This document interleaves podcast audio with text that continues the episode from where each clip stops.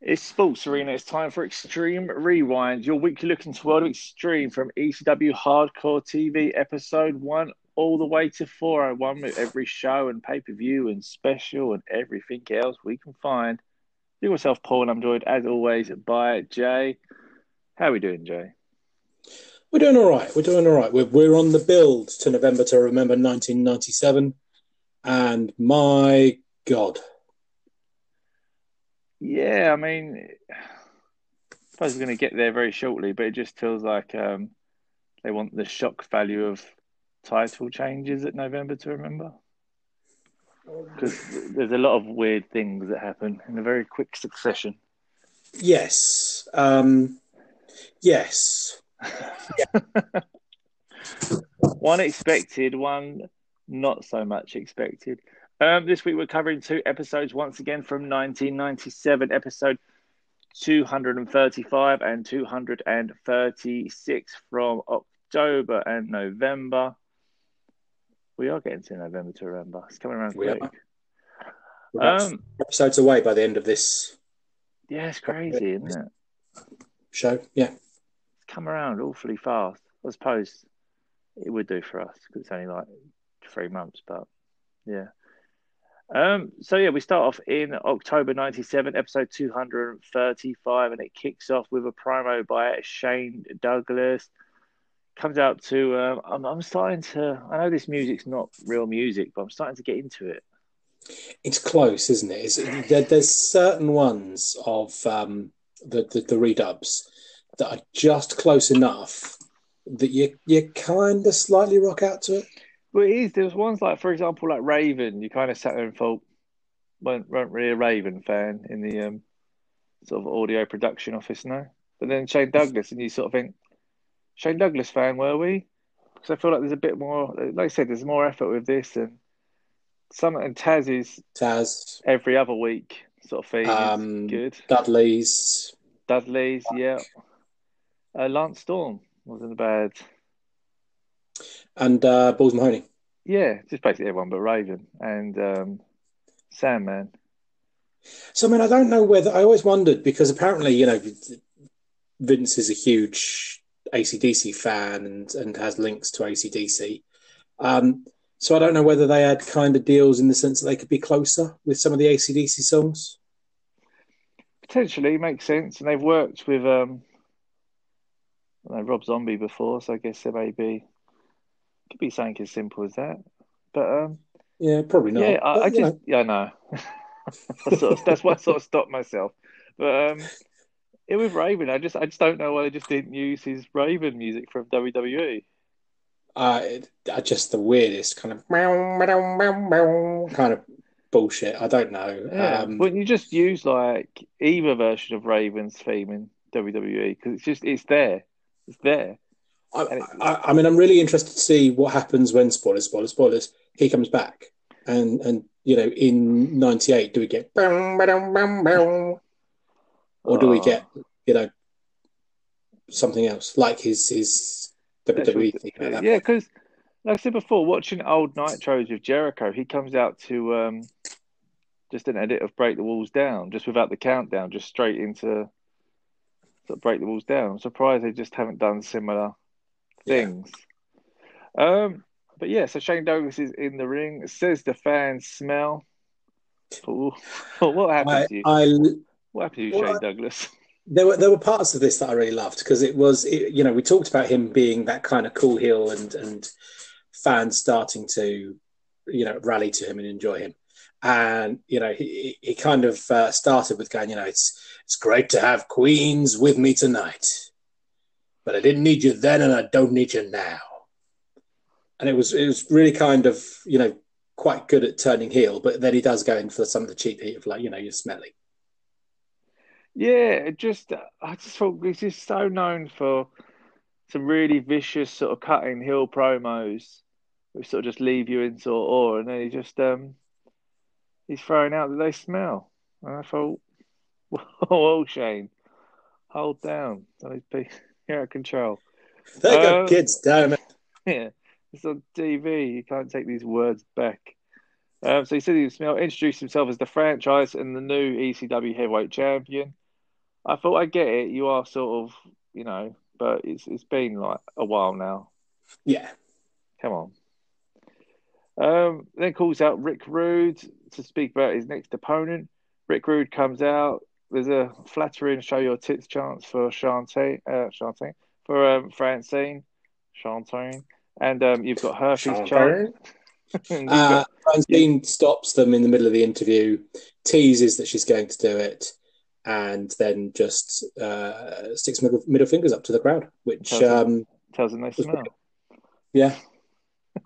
so, which I which I enjoyed the the, the, the middle middle the teasing the middle fingers more than the you smell, um, because I I just enjoyed the fact that it looked as if she was going to he was teasing it and you know just showed what this crowd are in the sense of you know boo boo but we love you really yeah, no, it was it was it was perfect. It, it was um, it was good for work, sort of ad lib from her to sort of yeah, just sort of right. And Shane, I guess, didn't really know what was going on, but they just sort of followed suit and yeah. started flipping them all off as well, which is good. Again, uh, Francie's got a couple of really brilliant moments in this for me. You know, we we all know I love a little bit of sassy, and, and Francine's got a couple of really amazing moments in here.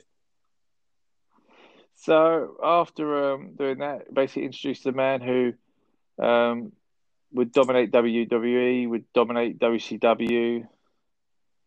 Tim was like, "Who is it? Is it Shawn Michaels?" And he's like, "No." And um, yeah, Bam Bam Bigelow comes out. So we'll just loop back to one of my favourite Francine moments in this because um, uh, Rick Rude's in the ring and just getting absolute booed out the ring um, and uh, mixed chants of, of, various things that didn't kind of overlap incredibly well. Um, and then um, uh, a, a, tweet of "You fucked China" started up. Um, I was going to say "You effed China" or or "You f word China" or something, yeah. but then I realised that we we do swear on this podcast, so I don't need to edit myself. Um, so the, the chant started up, and it went on for a little while, and um, Rick Rude then finally kind of let it go on for a little while and then said, Yep, I have done in China, in Singapore, in Thailand, in Malaysia. Don't tell me something I don't know. And you've got Francine in the corner just tapping her head, going, That was smart. That was really, really smart. and I really enjoyed that. Just it looked like they broke character, and um, I really enjoyed that. But yes, Bam Bam's out. Yeah, Bam Bam comes out and he's sort of Candido's chasing. He shoves off Candido and he gets in the ring, and Tammy and Francine are trying to stop him, and it's all going to kick off. And then suddenly we get the intro, but it basically says tonight Shane Douglas versus Bam Bam ECW World Title. And I thought the way they set this up, that would be the last match on. Yep. I just thought it'd be like they teased that this is happening later on or something, but no, we dive straight in with this match, Bam Bam Bigelow versus Shane Douglas, kicking off the show for the um, ECW World Heavyweight Title. What a what a crazy way to start off this week's TV. Yeah. Quite the opener, isn't it? Just cold. I mean, it really is. I mean, obviously, I understand you wanted the um, sort of the switch and you know the reaction and all that, but just yeah, Sammy Bam Bam is there. He is. He's fighting for the world title, which is just crazy. Yeah great and the great reaction and everything, but um, crazy. Um, realistically, I felt this match was given a lot more time than I expected to be given. I, yeah, I, I, expected a caught off guard, shock value. What you doing? Big splash, slam, moonsault, powerbomb, pin kind of jobby. Yeah, I mean, it's far more back and forth than. Yeah, was, it was, it's one of those. So I complain about the back and forths um, and and how how much it's uh, the champions, especially especially you know franchise gives to some of these contenders that have been hand picked and blah blah blah. And you know you you don't need a 50 50 match with with the the almost debuting Al Snow etc. Um, I understand it a little bit more with with Bam Bam because he's a huge opponent. Yeah. Um, but yeah, it's it's one of those kind of, and I, I guess you can't really beat him again in three minutes because Taz, yeah, kind of done that. See, I don't know. Sorry, go on. Yeah, but I, I was just saying, it was just it does feel a little bit kind of strange. Yeah, I was going to say, I don't know if Shane Douglas is so anti Kliq that he wants to put over everyone he wrestles because he's so outspoken about how they bury everyone in matches. Maybe. That his kind of thing is, I'll work anyone, I'll help put anyone over by having a competitive match because I don't want to squash people because that's what that lot do. So, it, which is, yeah, and I get, you know, if that's what he was doing, and yeah. you know, we're we're reaching there, and you know that's fine. But if that's what he's doing, then I applaud that. However, keep yourself the, strong, brother. The yeah. franchise for the belt and for the the company, not everything can be. Whew, but he just got through that. Well, yeah, because you just yourself, yeah, you need to. There needs to be a difference. You need to be that step above, not just outsmarted. I mean, Ric Flair was outsmarting opponents and sort of scraping victories when he was a champion. That was against like top tiers. Yeah, and you wouldn't and... necessarily see it against you know anyone no. and everyone. But um, so it needs to find the balance. I think is my so. is my issue with it.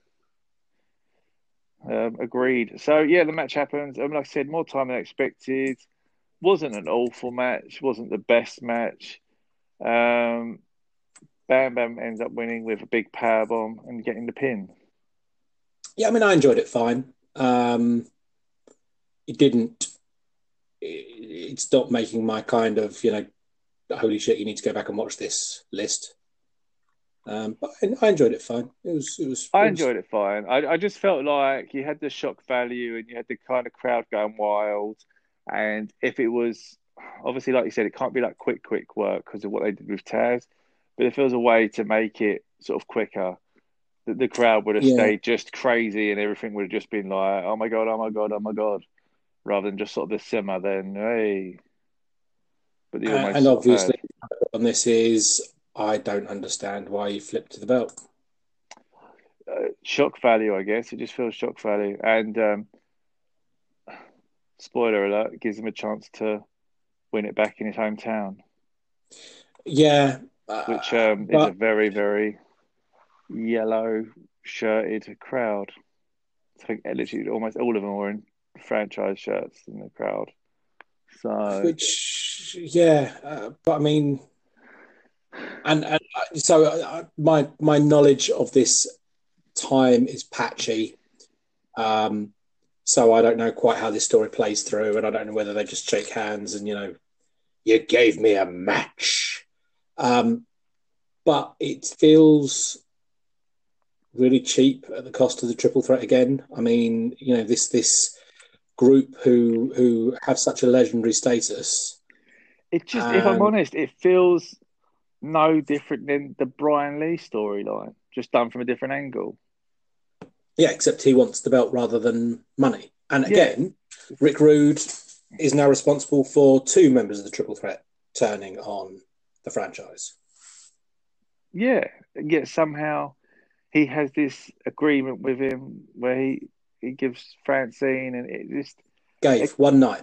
Yeah, and it was a one deal and it just sort of it doesn't really make sense. If they if they showed like real hatred between them. Yeah.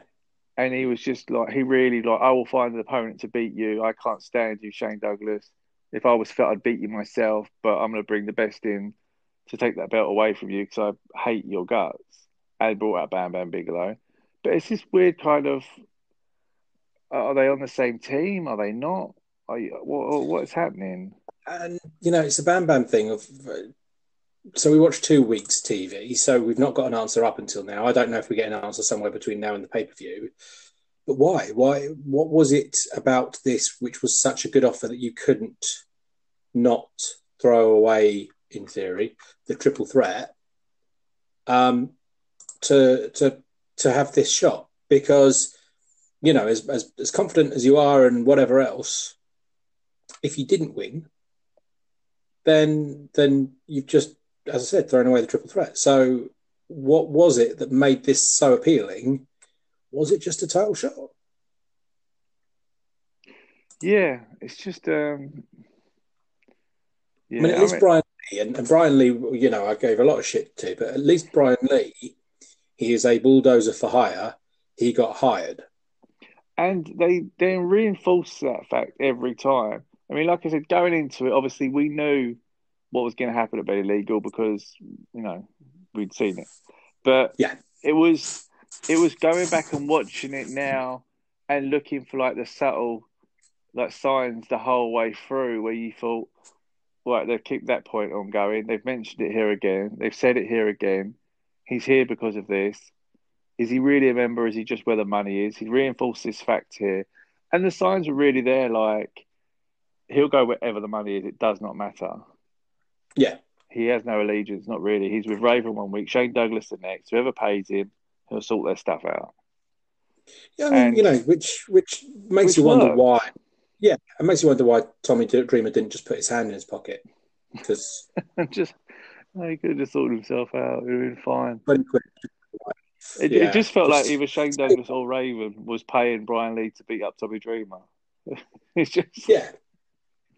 And Raven, uh, Tommy Dreamer at no point went, I'll tell you what, I'll give you two, two quid extra. Go and beat him. yeah. I mean, Rick Rude really showed him um, the way how to resolve the situation.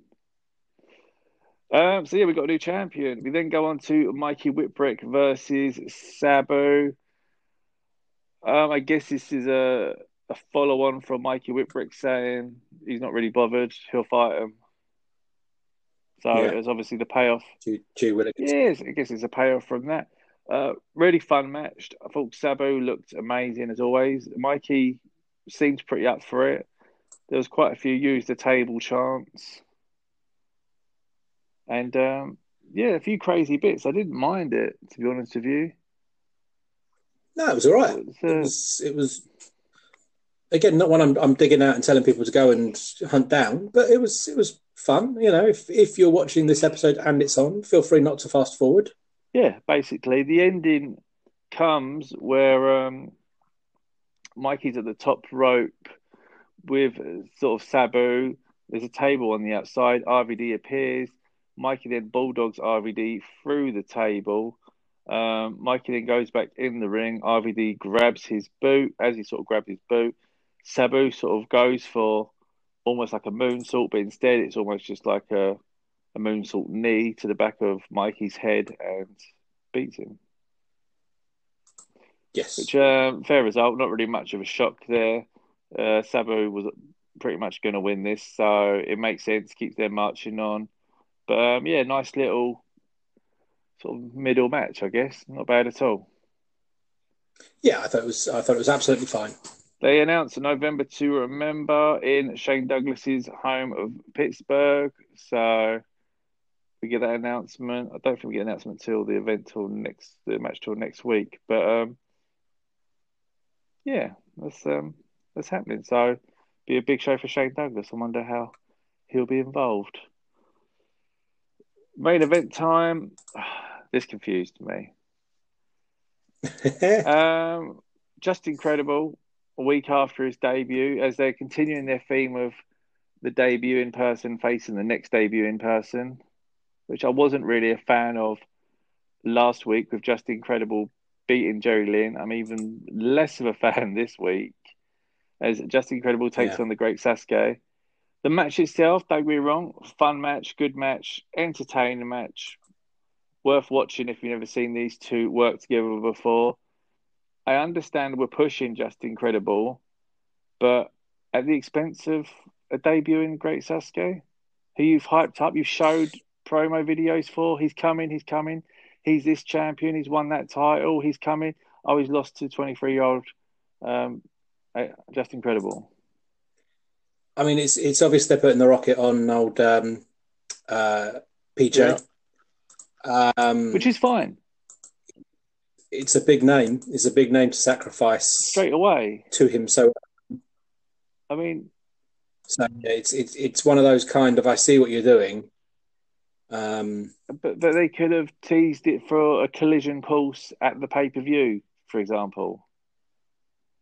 He could have literally Yeah, debuted against I mean- anyone, and these were both two sort of undefeated in ECW debuting guys who are going to fight in like a month's time at the pay per view. Yeah, I mean, you know, you, you've got the story you're telling with the Great Sasuke, and you could easily have, um, you know, had him had them both come in, have a couple of people on the way, and and you know, Justin Credible passes the test at to the pay per view. Um, it just felt really, yeah. I mean, you know, if you if you weren't a a Japanese wrestling fan, then you didn't care. If you were a Japanese wrestling fan, then you didn't get it. Not to like, I mean, don't get me wrong. I mean, you hear how sort of like, and that's completely different because it's obviously Okada and stuff like that. But you hear about, you know, see like impact, the way they misuse bringing a lot of these talents over and the way they sort of criticised for it. But you kind of sit there and mm. think, I know they might still do things with him, but it just seems like it's so bizarre just to all right, it's a comp- uh, competitive match, but he still lost, and you think why? Yeah, uh, have plans changed because you signed Justin Credible in between this? But you were showing like highlight videos, really sort of putting over this guy coming in like it's a big deal. And you've just flattened Jerry Lynn and the Great Sasuke on it. You know, there's other people you could do if you want him to to go on a little bit of a run and start building some some wins. You know, why why jump in on those two? Why why have those two as the the two that you you sacrifice for it? Yeah, I mean, obviously slightly bigger guy, but this someone like John Kronus, I know, obviously champion, but if he was single, yeah, I mean, you know, he's, he's champion. You can't touch him. He's he's going to be a champion for a while. but Joe, he would have been an he would have been an ideal person for Justin Credible to have a first feud with, you know, established ECW, Team Extreme, all that sort of jazz. And this is the thing, you know, if you want him to make a name, then he's got to go up against names. If you want him to have a little bit of a run, then you're just going to have him kill people that that you're just pushing them back. You're not really getting him up and over. So you know he comes in and goes straight after the Sandman, who's at a loose end, it seems.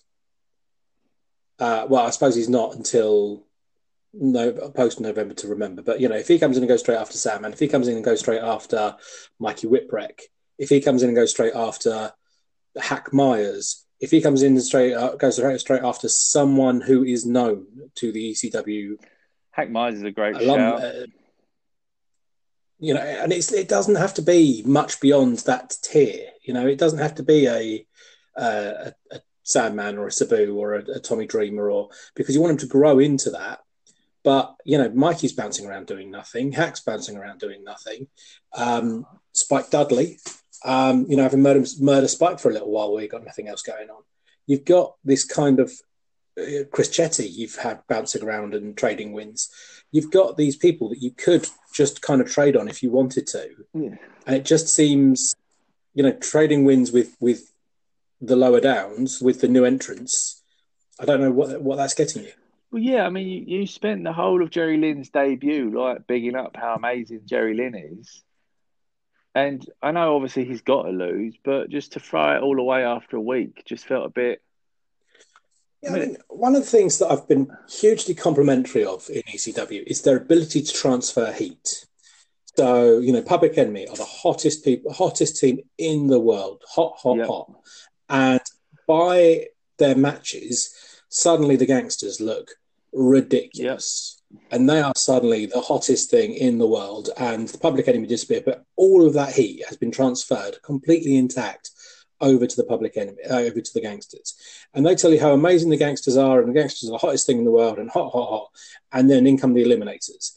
And they transfer them across because they they tell you how amazing the eliminators are, and then they build the eliminators with things like Doc and Gordy and various others of like you know here is an amazing team, and oh my god, the eliminators have beaten them, and then the Dudleys get all of that heat from the the the eliminators. So you know they've they've done this amazing thing where they've built this team up and managed to, to catapult the next team based upon the feud with the original one, and really do that well without losing much momentum and without losing much impetus and that seems to be what they're doing here with Justin Credible. But because they're starting at such a low ebb, it's it's not kind of clicking. It's not quite getting the traction.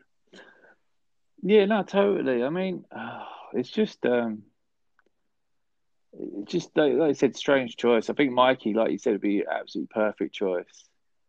It really would. You, you'd got a couple of good matches. You've got, I mean, look at the Sam and how much heat he got from battering Mikey. I mean, it's there.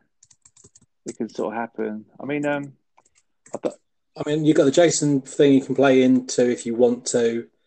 Um, yeah, I mean, I just I would have thought that something like that I would have thought gives you a little bit more scope in it. I mean, Blue Meanie, if you want, yeah. you know, just uh, have him have him kill Meanie and Nova for a little while. Have him have him kill um, El Puerto Ricano, whoever he came back as. Have him have you know? There's there's, there's enough there. A tier there. Enough there because obviously they want you know slightly smaller guys so he could do the um, spinning tombstone and and stuff like that. And I get that, but um, yeah, I just just think weird choice, weird choice for a debut to sort of just because he's where do they go now apart from a rematch, I guess. And if he loses that again, then yeah, it's just um, silly. And that was the end of that, which takes us to November 97, episode 236. We start off with uh, basically a highlight package of the Rick Rude, Shane Douglas journey.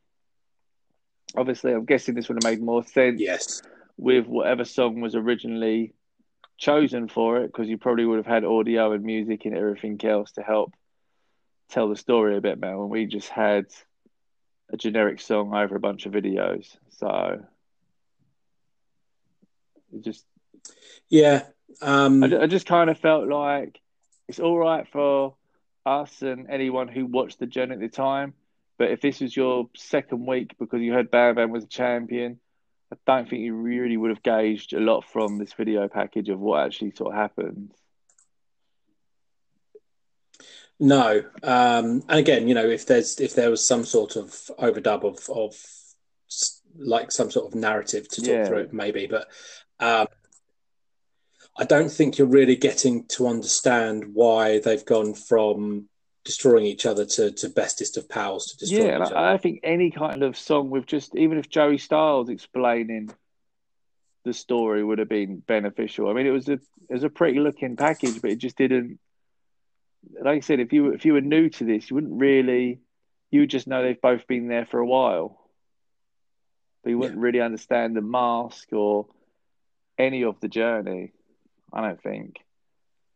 Um, intro video. within a Joey Styles, who sort of did like almost like sort of a fake shooty interview, then put the sort of badminton racket on his shoulder or squash racket. It was, it was a dig because this is when Jim Cornette was doing his thing on Raw, and that's just my opinion. And he'd do yeah. his famous like sort of sixty second shoots where it'd be like, oh, they say Hulk Hogan, Roddy Piper is the best cage match of all time when it's not even the best cage match this month, and that sort of. But that's just my opinion. So it was just a quick play on that, really.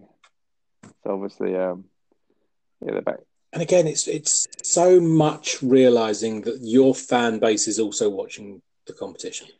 It's, it's very just because into yeah the the anti everything, but not really anti because, like you said, they're watching it. Yeah, and and I mean, it's not it's there's nothing in there that's that's edgy enough to make it a, a, a parody in that sort of way. It's it just kind of misses for me. It, it misses for me in the sense that, like, I understand sort of companies taking shots at WWE, say today, because it feels slightly more vulnerable. But back then, Nitro and Raw were like crazy hot. Yeah. And I mean, you know, ECW are, are, are desperate to get yeah, into the I, conversation, I just... but you've already been so much rub from uh, WWE, WWF to the point where you know you're still throwing around their flag. Um, it just felt really bizarre. It did, like I said, you just um, you're sort of sort of digging out a product that's like red hot. You know, you can't sort of turn around and say, "Oh, you know, WCW shit." when you think actually this is you know they're really like getting like six million viewers a week or something ridiculous. It's, it's a hot product. It's a cool product. The NWO shirt's cool. It's not something you can just attack in the same way. And uh, it was the same with WWE. Obviously, the Austin stuff's going on. DX is obviously happening now because Rick Rude's involved in that. You just think, sort of just be like careful, and it's just not that. Um, I think they're on the road to must be on the road to WrestleMania 14, aren't they? Unless it's happened. November '97. So Which WrestleMania? they'd be on the road. Yeah, so what WrestleMania 14 must have been what 98, I guess.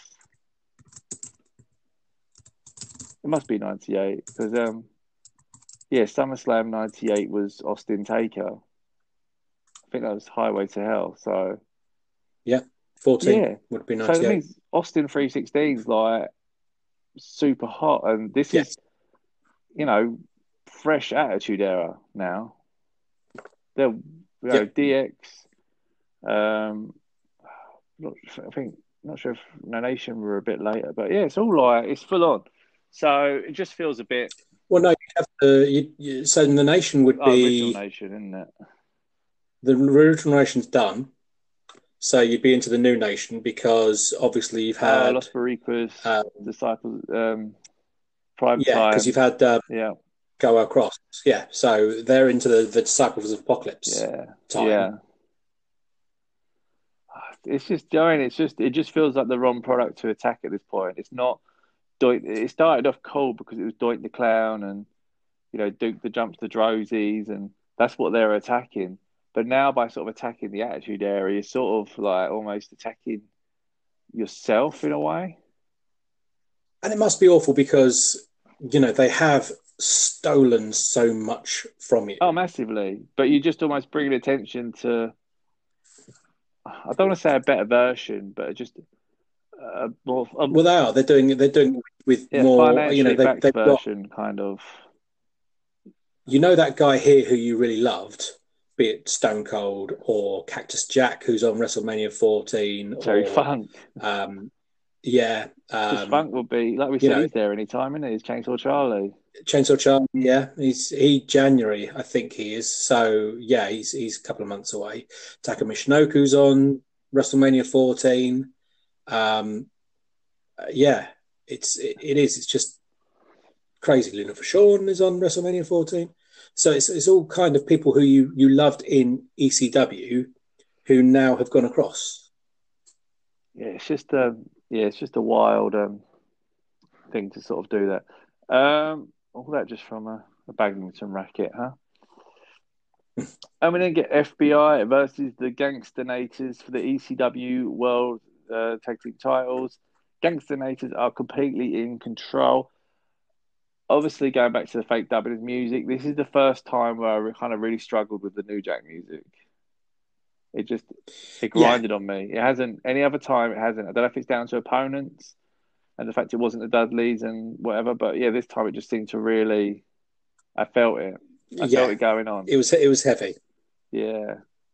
So, um, but that's just um, that's not the product. That's just network. Um, That's just your take on things. so um, yeah, the gangster is in complete control. You're getting Kronus doing all his spots you expect him to do. Everything's going fine until the Dudley boys interfere, hit 3D on Kronus.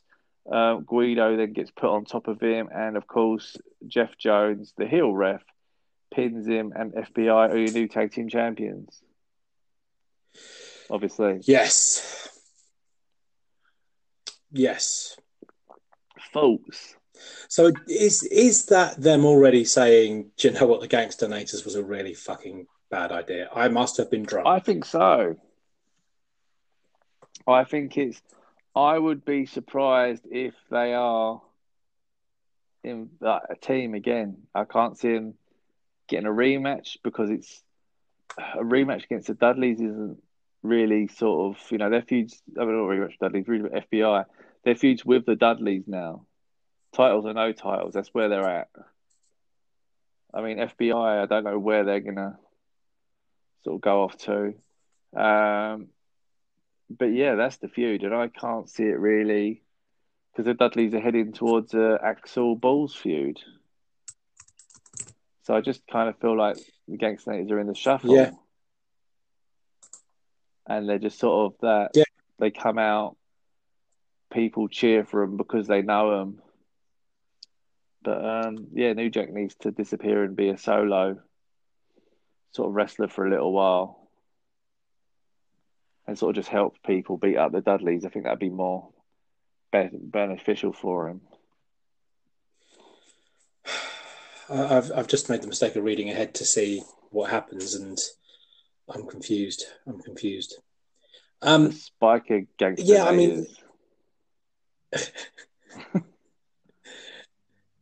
Um, uh, oh god. Um, yeah, no, I, I don't understand, and I don't understand why the FBI are the team that you that you put it on. No, because you, you just it sounds so harsh, but they're kind of positioned in whoever fights them next are going to be the new tag team champions. Yeah, I was going to say. I mean, looking at this, so I, I know that we've got 48 days until the, the the championship changes hands. Yeah. Spoilers for something that happened in 1997, um, uh, which is 28 20 days longer than the the Gangsternators run.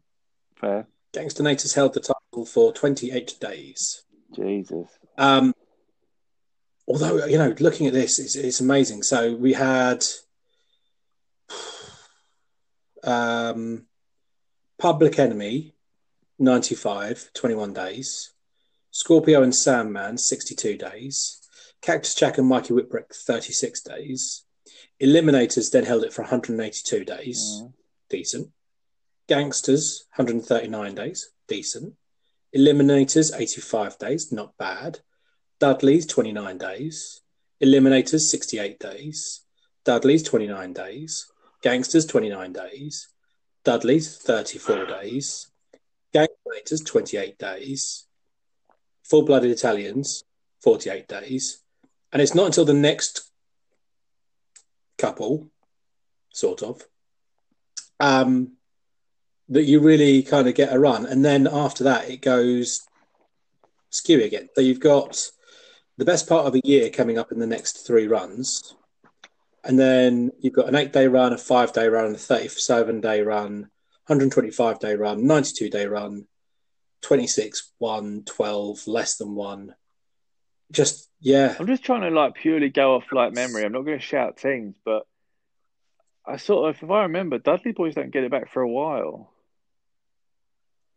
Um, uh, about a year. I was going to say because I know a newly formed team gets it. I know a surprising Fed team gets it,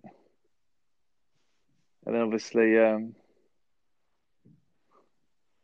the other two will get it before they get TV titles and stuff. I swear it sort of works. I'm trying to. I don't know which combination it will work. But I'm pretty sure those three teams sort of pick it up. You are correct. They are the next three in in not specifying the order. Although you know we're talking about shows that happened 23 years ago. So if if you want, I can tell you. That's so Um, true. but uh, yeah, you are correct. Those are the next three teams that hold it, and then the Dudleys win it in about a year's time, almost to the day. So October the 18th, 1997 is when the FBI won the title. October the 24th, 1998 Which is is when the Dudleys win it. Yeah, because obviously, yeah, might as well just say it. Obviously, got Storm and Candido. I know they get involved with the titles. Uh, Mhm. Doug Furnace and Phil LaFon. I don't know when they get them, but I know they had some sort of a run. So I was sure, They're next. makes sense because they sort of feuded with Candido and Storm. So, and then um, yeah, Sabu and RVD obviously hold it while Sabu um, when RVD gets the TV title. I know they're tag team champions. He's double golded, isn't he? So Yeah. So um, yeah, crazy.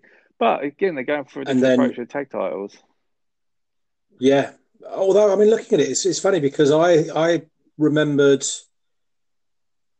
I, I thought these things were were held forever, and in essence, it was the first Public Enemy run that held forever, 174 days. Um, not beating the Super Destroyers 283 days, obviously. Um, but does anyone beat the Super Destroyers 283 days? No, they remain the longest ever ECW Tag Team Champions, Super Destroyers. And the greatest. After defeating Glenn Osborne and Matt Thrash, Max Thrasher in the Tag Team Tournament Who else can say that? Glenn Osborne. Glenn I used, to, Osborne. I used to love Glenn Osborne. I know. Oh, what a guy. What a guy. Just, just wow. I mean, listening to reading some of these names, we, we should go back and watch ECW from the beginning. Oh. They, they mean so much more to us now. Really does, really does. You know, so when when I tell you that they were beaten by Tony Stetson and Larry Winters, Oh. hit that. Oh man, there's some great like nicknames for these. Like we could totally rebook that. I think um oh wow, that's crazy. But yeah, so Public Enemy's run in '94 was just 174 days. Yeah. Then they had a run after winning it back from Cactus Jack and Mikey, Yeah. which was brilliant. Um, 91 days. Then you had the Dangerous Alliance, then the Triple Threat, and then they held it for 83 days. That's crazy. and after that it's been you know apart from a couple it's either it's either less than 40 or more than 100 seems to be kind of how it falls. Just nuts. And, and there's so many that are single digit runs still to come. Seven days eight days one day That's just like in, 12 days insane, really, isn't it?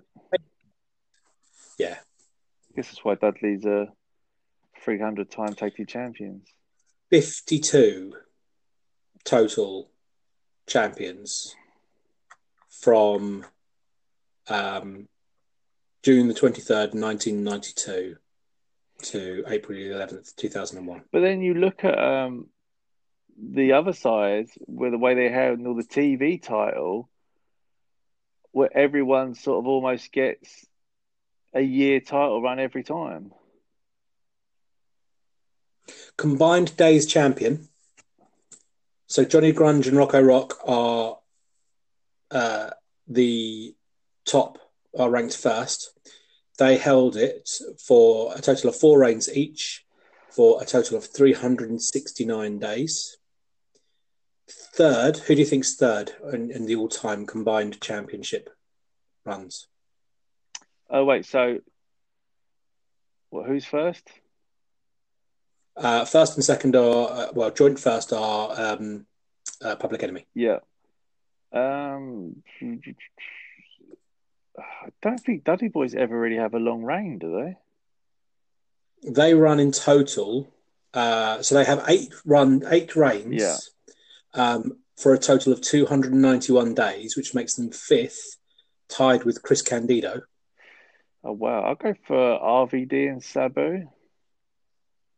Kronus is third, Yeah, makes sense. 63 days, four reigns. Saturn is fourth, 335 with three days. So it's the Gangsternators that pushes them over.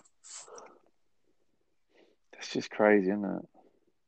And then following the Dudleys, you've got the Super Destroyers, 283. Lance Storm, 282 days. Because he holds it with um, Impact players as well, doesn't he? And then you've got Sabu, who's held it with uh, three different times, 265 days. Oh, cool. See, with him and Taz were. Yeah, the Dangerous Alliance. Oh wow. RVD, two reigns at 244 days. Number 13 on the list, beating New Jack and Mustafa, who are 14 and 15.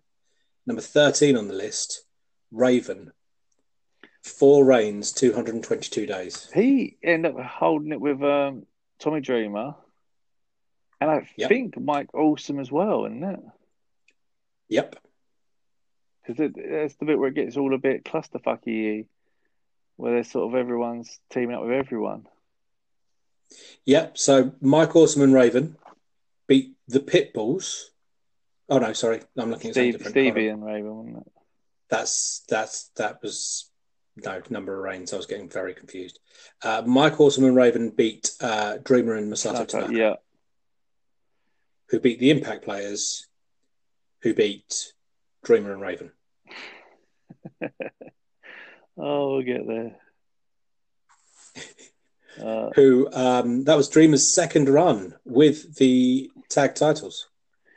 yeah, he won it with was it Do you remember his first? uh, Stepson? Was it Steps? I remember he won it. Um, he won it in a quick match, wasn't it? They won it really quickly. He beat Hotbody and Stetson, Oh, okay. um, and it went to Tommy Dreamer and Johnny Gunn. Yes, I knew it was. I knew Stetson was involved, but I couldn't remember. Um, And then Shane Douglas subbed for Johnny Gunn, and then turned on Dreamer. with the chain, So he he dropped it, yeah, with the famous the chain. famous chain, which just appears. So There's never any closure to it. It just pops up every now and again. He's still got it in his trunk. Yeah. Um, and uh, as such, he was beaten by they were beaten by um, Kevin Sullivan and the Tasmaniac But, with the, the wow. with the scarf. Of course, man. We've been. Ah. So when Taz used to have the scarf over his head. So Sullivan did. So a woman put the scarf over Kevin Sullivan's head to it. calm him down, That was the one. and then Taz used Tasmaniac just used to He do used something to similar. mimic it, didn't he? Because he was out of control. Yeah. Oh. Oh wow, we've been through some stuff with this, haven't we? You, you kind of conveniently forget it all. So FBI won. Yeah, wow, what a road that went down. Uh, FBI the tag team champions, Balls and Axl come running out, leads to Balls and Axl versus the Dudley Boys. We've got loads of chair shots, um, a ref fight with obviously Jeff. I keep calling him, call him Judge. Um, Jeff Jones turning a blind eye to loads of naughty activities. So the ref starts fighting. Axl hits Steven on the back with a chair, and Axl actually pins someone and wins the match which is a bigger shock than FBI winning tag team titles, in my opinion. I know, It's up there. you, I mean, it does. It feels really kind of skewy booking, doesn't it? it just um, it's it's kind of I guess using the Dudley to try and get everyone else is a little bit sort of hotter because the tag team division has gone from being amazing and can probably main event any show they had to sort of just like there. You know, you had the gangsters, eliminators, Dudley boys, and sort of a three-way, crazy three hot teams. To oh, look what we got! We got the gangsternators and Balls and Axl and FBI all going for the titles. It just didn't really. So I think they're just using Dudley's as sort of heaters at the moment to try and get everyone else going. But um, yeah, Yeah. Which again is what we've said they they've done previously. Um, but it's not really. It, it, yeah, it's it's not quite transferring in the same sort of way, and I think part of that is because it was wasted on Kronus and, and New Jack. Um, and you've got to think. I mean, bearing in mind, you know, allegedly the story goes that um, Saturn was ready to come back, refused to work with Kronus because he didn't want to reform the Eliminators. So they said, well, in that case, if you want your release, you can have it. So betting on Kronus rather than Saturn. it's just wild, isn't it? Yeah, just crazy. It's just wild, especially when you hear obviously about backstage issues and all that allegedly. Um, so Axel picks up the win. We then get announced that Dreamer is returning to take on Sabu and Shane Douglas in a triple threat match. I think it was Yeah. yeah, because Dreamer's currently injured with a bruised heel. I mean, of all the things he's damaged, Just lie. He's got a fractured skull and brain fluids coming out, or he had to have his testicles syringed. I mean, just I don't know. It just And he- feels they're too honest. Yeah, I mean, of all the, the, the things he's gone through, or of all of the, the, the craziness he's been through, to actually legitimately say he's got a bruised heel. You think this guy was caned like ten times by the Sandman, saying, "Please, can I have some more?" All this craziness. Thrown through three tables. Yeah, thrown off the Eagles' nest for all their tables and thrown off the, you know, the, the scaffolding matches and all this craziness. But bruised heel and he's out for a couple of weeks. Changed to various cages and and you know crucified with chairs. Yeah, don't even say he's injured. Just say Tommy Dreamer returns. Just too Yeah. much honesty there.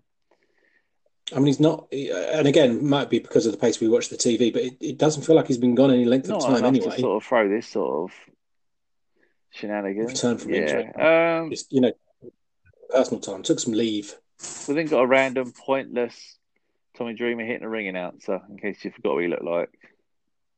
Yeah, because everyone has to hit the hearing announcer because everyone's they've replaced Todd Gordon with Everyone, everyone. everyone's in power now.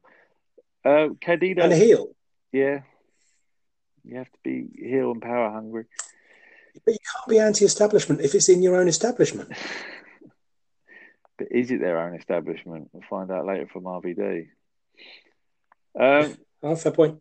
Candido is up next. He's supposedly teaming with Bam Bam Bigelow, but obviously he's not because of everything that happens. So he ends up with Lance Storm as his tag team partner. They take on Doug Furnace and Phil LaFon. I always wondered how Candido and Storm ended up tag team partners, and it was just because. So Yeah, they had a match. They quite liked each other. They respect. Damn it. yeah, so this is happening. Um, this was a pretty beautiful tag match. All very talented technicians. So yeah, pretty good. And um, Candido and Lance Storm pick up a shock win. It can only be Yeah. described as that. This well seasoned A All Japan Pro Wrestling WWE tag team. Um, next up, we get Taz versus RVD. I was kind of mixed because I love both of these. I think they work well together. I just feel like we're seeing this match too frequently. Yeah. it's it's like it's a non-feud because it's always you know Sabu or someone else or Tommy Dreamer with RVD, so they're not ever really feuding, but they always sort of have sort of matches, and you just sort of think, okay, why are these two always um thrown in against each other? Um, Yeah. the match itself, again, like I said, it's a decent match. They do work well together. The pit bulls, I thought they were gone, but they're not gone. They come out in white suits. So I guess you know, Yeah, they've been rebranded. yeah, white fancy suits symbolizes WWE Well, they're in suits, you see. That makes them the enemy. corporate.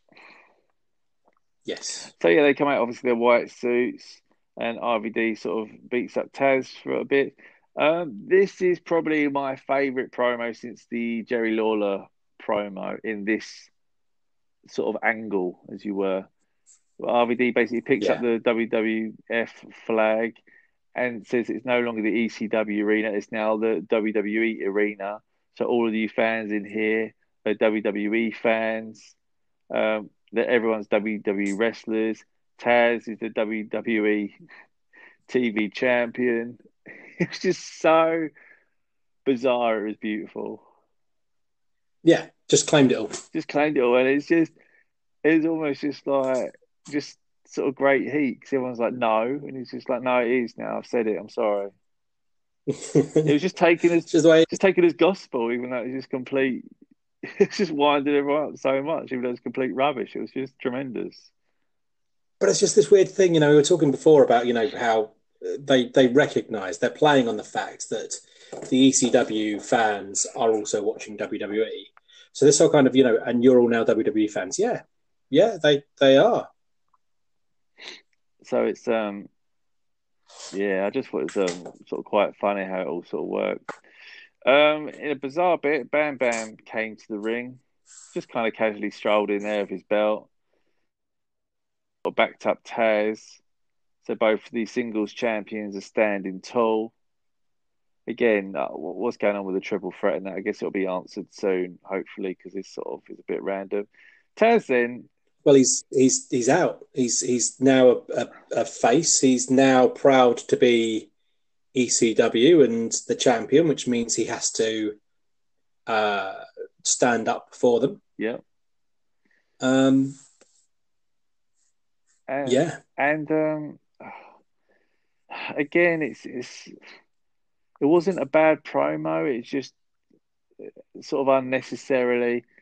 You, I, I feel like you, you could have ended the show with Taz and Bam Bam staring at each other, yes, both of their titles on their shoulders, staring at each other. Go, both the champions in the ring. What, what's going on? And it would have been I mean, you can have them drawing at each other. You can have them talking to each other. You can see what Taz is saying about, you know, you can have him like, you know, them poking at each other or whatever else. You can have all of that. You don't need the promo. That's the thing. But instead, he gets the mic, tells Bam Bam um, he's confused, says that he's the only real champion around here. If he interferes again, he'll find out why he's the real champion. And it leads to our um, sort of every other week locker room empty out brawl segment, which we adore. Yeah, including people who are not in gimmick, which which I hate even more. So I don't need to see Spike Dudley not dressed as Spike Dudley run out. You know, the fact that you are you are so clear in telling me that this is kayfabe and this is shoot and blah blah blah, and I'm expected to believe that this is real because the the locker room have run out, even if they're not dressed to wrestle. Uh, You know, it's just it, it's it's a stretch too far. But that's the thing, is it? Like you said, you can almost believe that was their motivation. It's like, oh, if we just get everyone going out in their own clothes, it will look like this is super real. And people, and you think, well, no, because you're, you know, I know Spike's not really related to everyone, but he sort of he is. You know, my Yeah, I mean, you want me to believe for an hour a week, he know- is. yeah, and, and and I'm believing that because you've asked me to believe that. Yeah, I'm believing that because I'm doing you a favor and this uh, and holding my own, you know, understanding of these things, and and you know, suspension of reality, so I can come in and I can, you know, enjoy the stories that you're telling me, which is that he is this little weird runt guy who runs around in dungarees and is half brothers of these two killers over here and they don't they can't stand each other. And also the other person he can't stand is is is bam bam after bam bam's just thrown him around like a rag doll and thrown him into the crowd and all the rest of it so why does he care if anyone is fighting bam bam well, yeah. I mean, this is the first two episodes where they haven't actually been feuding, isn't it? yeah So yeah, it make even less sense for him to. If anything, he could have got in the ring and dived at Bam Bam, and he would have been good for a. Um, he would have been good for a world title shot.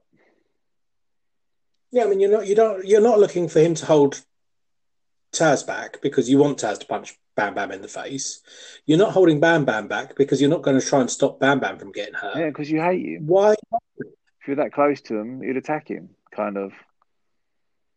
So Yeah. um, yeah, no, it's just again, it's just obviously like we said. But that's because that's that's not real and this is real. Uh, cool, but you know, you can only tell me that your stories don't matter for so often. always goes back to um, Kevin Sullivan having described that he's going to be in a shoot fight next week. Yeah. That that's always that's always be the biggest. And while all this is real, then this bit's really real. Yeah, that's always the biggest sort of clanger in these bits, and that takes the end of the show. But we are marching on to November to remember, and um, yeah, bits of it again interesting. It's it's crazy. There's there's some I feel unnecessary title changes, but we're to uh, Yeah, play along. I, I, I don't understand, especially when you are now. You know, we've we've talked about this weird kind of holding pattern they found themselves in, of right, okay, so we've now got what three months to the next pay per view. Yeah. Cool. All right. Everyone hold still, and then we'll heat up as we go in. And I I understand that business model more than I understand the thing that's happened on the last two pay per views now, which is we've got pay per view coming up, we've got pay per view coming up. Quick, switch the World Heavyweight Championship, not on the pay per view, but just before the pay per view, so that we can then switch it again at the pay per view. Because people will pay money to see the World Heavyweight Championship change hands. Why? You've just given it to th- for free twice. Well, this is what we're saying, isn't it? It's like FBI losing to anyone isn't like big, in my opinion. I mean, no. it, them losing the belts to anyone and in sort of like um, a pay per view match that just isn't isn't a big deal, or doesn't feel like it. no, because they're not this. Yeah, like eliminators beating the Dudley boys at barely legal felt a big deal. Yes. So and the uh, eliminators getting beaten felt a big deal. And yeah, just yeah. But um, yeah, that was that. I guess we continue marching on. I'm looking forward to where it's going. See what we're going to do with Bam Bam. See if we actually get a promo from Bam Bam Bigelow to explain this a little bit more. Need things like uh, that. Yeah, I mean, there's there's some amazing stuff going on. There's some amazing matches coming up. There's some amazing, brilliant things coming up, and there are just some bits that make me scratch my head because I just don't understand that bit of the decision making. Uh, but it's it's a recurring theme that we've noticed that they do this every time they get within touch and distance of a pay per view. They they so yeah. they have these idea of these are the matches at the pay per view. It's going to be amazing. What are you going to do like um, the two months before? Um, stuff. We're just going to do loads of random stuff. That's just filler. But we'll plant the seeds, but we'll just do crazy stuff until then and that's where it feels like they're doing it again. But for me, and yeah, and I agree. Except the filler now includes title changes. Yeah, I mean, like I said, let's. Do, I understand getting the belts off of um, sort gangster the gangsternators. I think that's hundred percent the right decision because that was just meant that, again. But then beating the Dudley boys, they shouldn't have beaten the Dudleys. That was a, a shock win. Yeah. So now it's just a double shock win when the Dudley boys are probably not on not on pay per view. Yeah, which when the Dudley boys are probably due a rematch because at the time everyone gets rematches at this point, and they haven't had one. Oh, shall I spoil something of of? Uh, so I just looked up um, uh, November to Remember '97. Yeah, because I wanted to see whether Justin Credible had a match after people sacrificing. Yeah.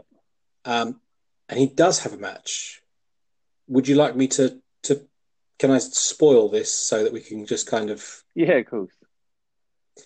Um, so Justin Credible at November to Remember actually does face Mikey Whipwreck. Oh, really? And loses in seven minutes. oh, this is so ass backwards. It's tremendous. I mean, I, I, I said last week when I was looking through this card, Jesus, we're going to enjoy this. Oh. Some for good reasons, some for bad reasons, but Jesus, we're going to enjoy this. I remember. But I hadn't quite, because I hadn't seen, you know, him, him, him beating someone like the great Sasuke cold.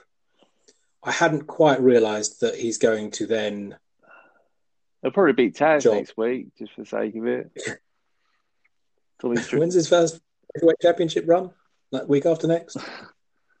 oh wow, that's so crazy. Oh, Aye, fun. Um, if you want to get involved in the chat, you can do on social media at underscore Sports Arena on Twitter and Instagram. That is us. We are interacting daily um, posting regularly. So get involved. We obviously talk ECW and post ECWs and wish Terry Funk a happy birthday. And we also obviously talk a little bit about the modern day product bits that we feel we wish to discuss. Um, mainly MLW, who are doing great things. They did a thing about the Extreme Horsemen the other day. Have you seen that on YouTube? Throwing out some. I did. Of... I, I, saw you tweeting about it before they even announced it. Um, and yeah, it's it's uh, your, your your pleading paid off, and we got the Extreme Horsemen. And if you are not sure who the Extreme Horsemen are, then you owe it to yourself. If you love ECW, you owe it to yourself to go and check out MLW's version of the Extreme Horsemen. Yeah, I mean it's it's amazing. I mean they, they've done an hour long special where you get um, Steve Corino versus uh, Dusty Rhodes versus Tommy Dream, uh, Tommy Dreamer, Terry Funk. Spoiler: yeah. Terry Funk's still going. Um, We've just watched the fire. I don't know what you mean. and also their War Games match, which is just wild. So Yeah. that's good fun. And also, I think they're going to bring back um, MLW Underground. I think they're rerunning the old episodes of that, Oh, that's very cool. which is basically it was ECW after ECW, really, Yeah. because it picked up a lot of the It was guys. that. It was yeah, that weird point of like ECW and ROH style hybrid. yeah, So a lot of ECW guys plus some of the ROH names like the Rottweilers and some of the stuff like that. I mean, you know, the Rottweilers were amazing. even Punk was there as well, I think, for a while. He was. He was. So um, yeah, that's gonna be crazy. Big up MLW. Make sure to check them out. And um, yeah, I guess we'll be back next week for more exciting ECW action. So thank Let's you very much. Like, subscribe, share, relive the revolution, get everyone involved, and we'll be back next week. Happy birthday, Funker.